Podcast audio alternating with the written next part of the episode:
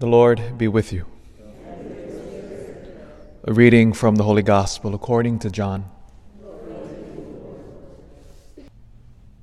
When Jesus had washed the disciples' feet, he said to them, Amen, amen, I say to you, no slave is greater than his master, nor any messenger greater than the one who sent him. If you understand this, blessed are you if you do it. I am not speaking of all of you. I know those whom I have chosen. But so that the scripture might be fulfilled, the one who ate my food has raised his heel against me. From now on, I am telling you before it happens, so that when it happens, you may believe that I am. Amen, amen, I say to you. Whoever receives the one I send receives me, and whoever receives me receives the one who sends me. The Gospel of the Lord.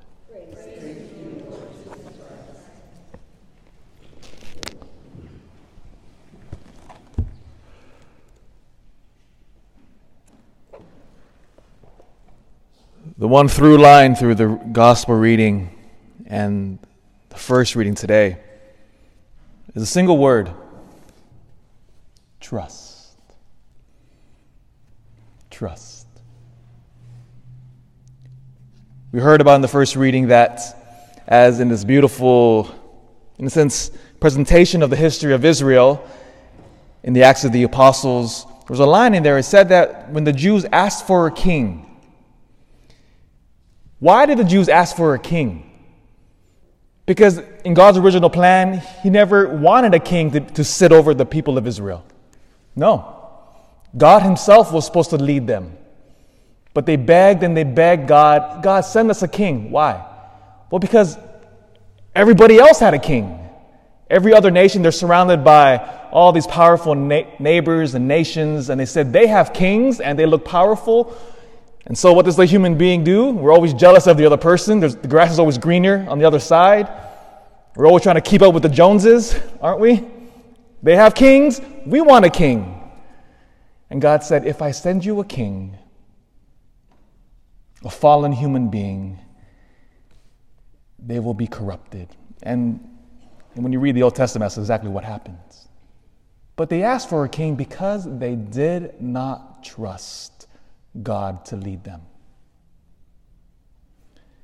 In the gospel, Jesus predicts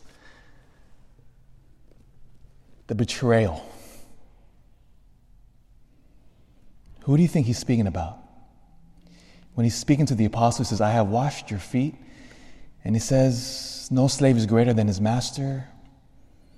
And he says, The one who ate my food has raised a heel against me. Now, I'm telling you before this happens, who's he speaking about here? Judas. Judas, who ate the Eucharist at the Last Supper and who would betray the Lord. Why? Why did Judas betray Jesus? Because he lost trust. He said, Jesus is not the one who, who can help me, lead me to the kingdom. So we lost his trust, and so what happens when we lose trust in God? I mean, you go back to Adam and Eve. Adam and Eve's fall was a lack of trust. God said, Don't eat of this fruit. The devil says, You can't trust God. So they ate of the fruits. And immediately what happens? In Genesis chapter 5, the story of Cain and Abel. The moment we reject God, we have to do it ourselves now.